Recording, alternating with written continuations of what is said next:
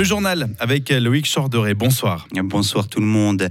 Cigarettes électroniques, puff ou batterie de téléphone portable ou d'ordinateur, rien de tout ça n'a sa place à la poubelle.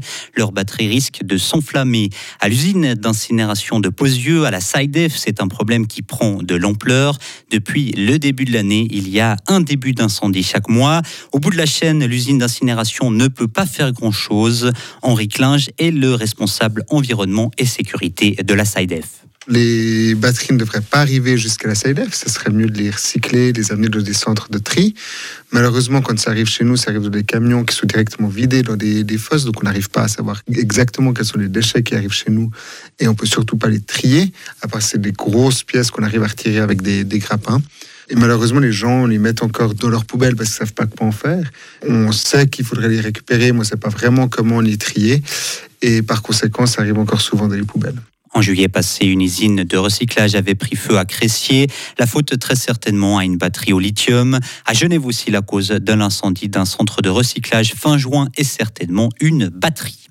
Une redevance radio-TV à 200 francs, c'est suffisant. L'UDC et ses partenaires ont déposé ce matin à la chancellerie fédérale une initiative populaire qui l'exige. Elle veut réduire à 200 francs la contribution des ménages au financement de la SSR. Les Suisses avaient pourtant largement refusé l'initiative Nobilag en 2018, mais cette fois, la bataille s'annonce plus difficile pour les défenseurs de la redevance à 335 francs. Serge Jubin, notre correspondant à Berne.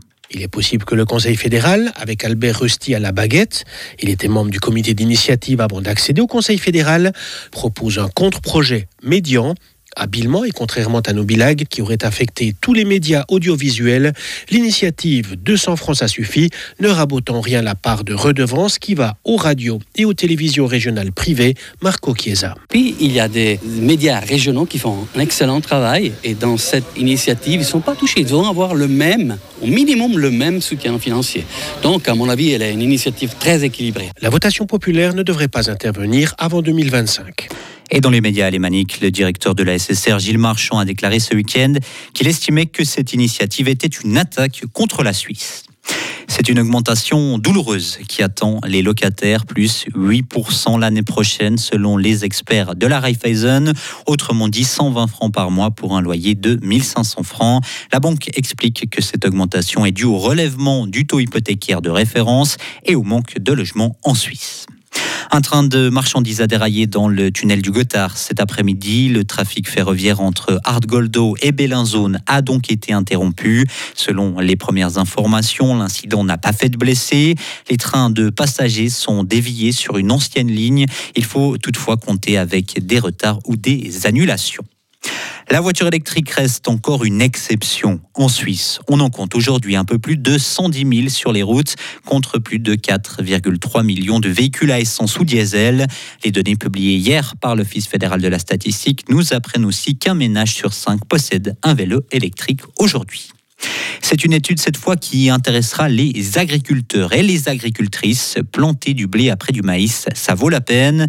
Des chercheurs de l'Université de Berne démontrent que la récolte peut être accrue de 4% en procédant ainsi. Ceci s'explique par des substances produites par les racines du maïs qui agissent comme défense contre les insectes et qui influencent aussi la composition du sol.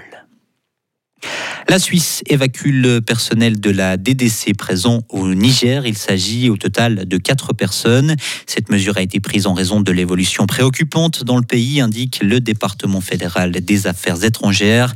La Suisse condamne la prise de pouvoir par l'armée et demande la libération du président retenu par les putschistes, Mohamed Bazoum.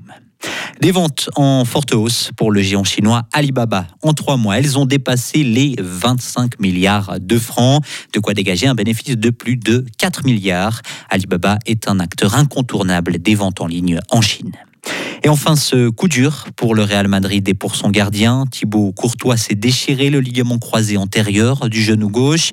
Une blessure qui arrive à deux jours de la reprise de la Liga. Le portier devra être opéré ces prochains jours, précise le club madrilène. Et selon une radio espagnole, le Belge aurait quitté l'entraînement en larmes ce matin.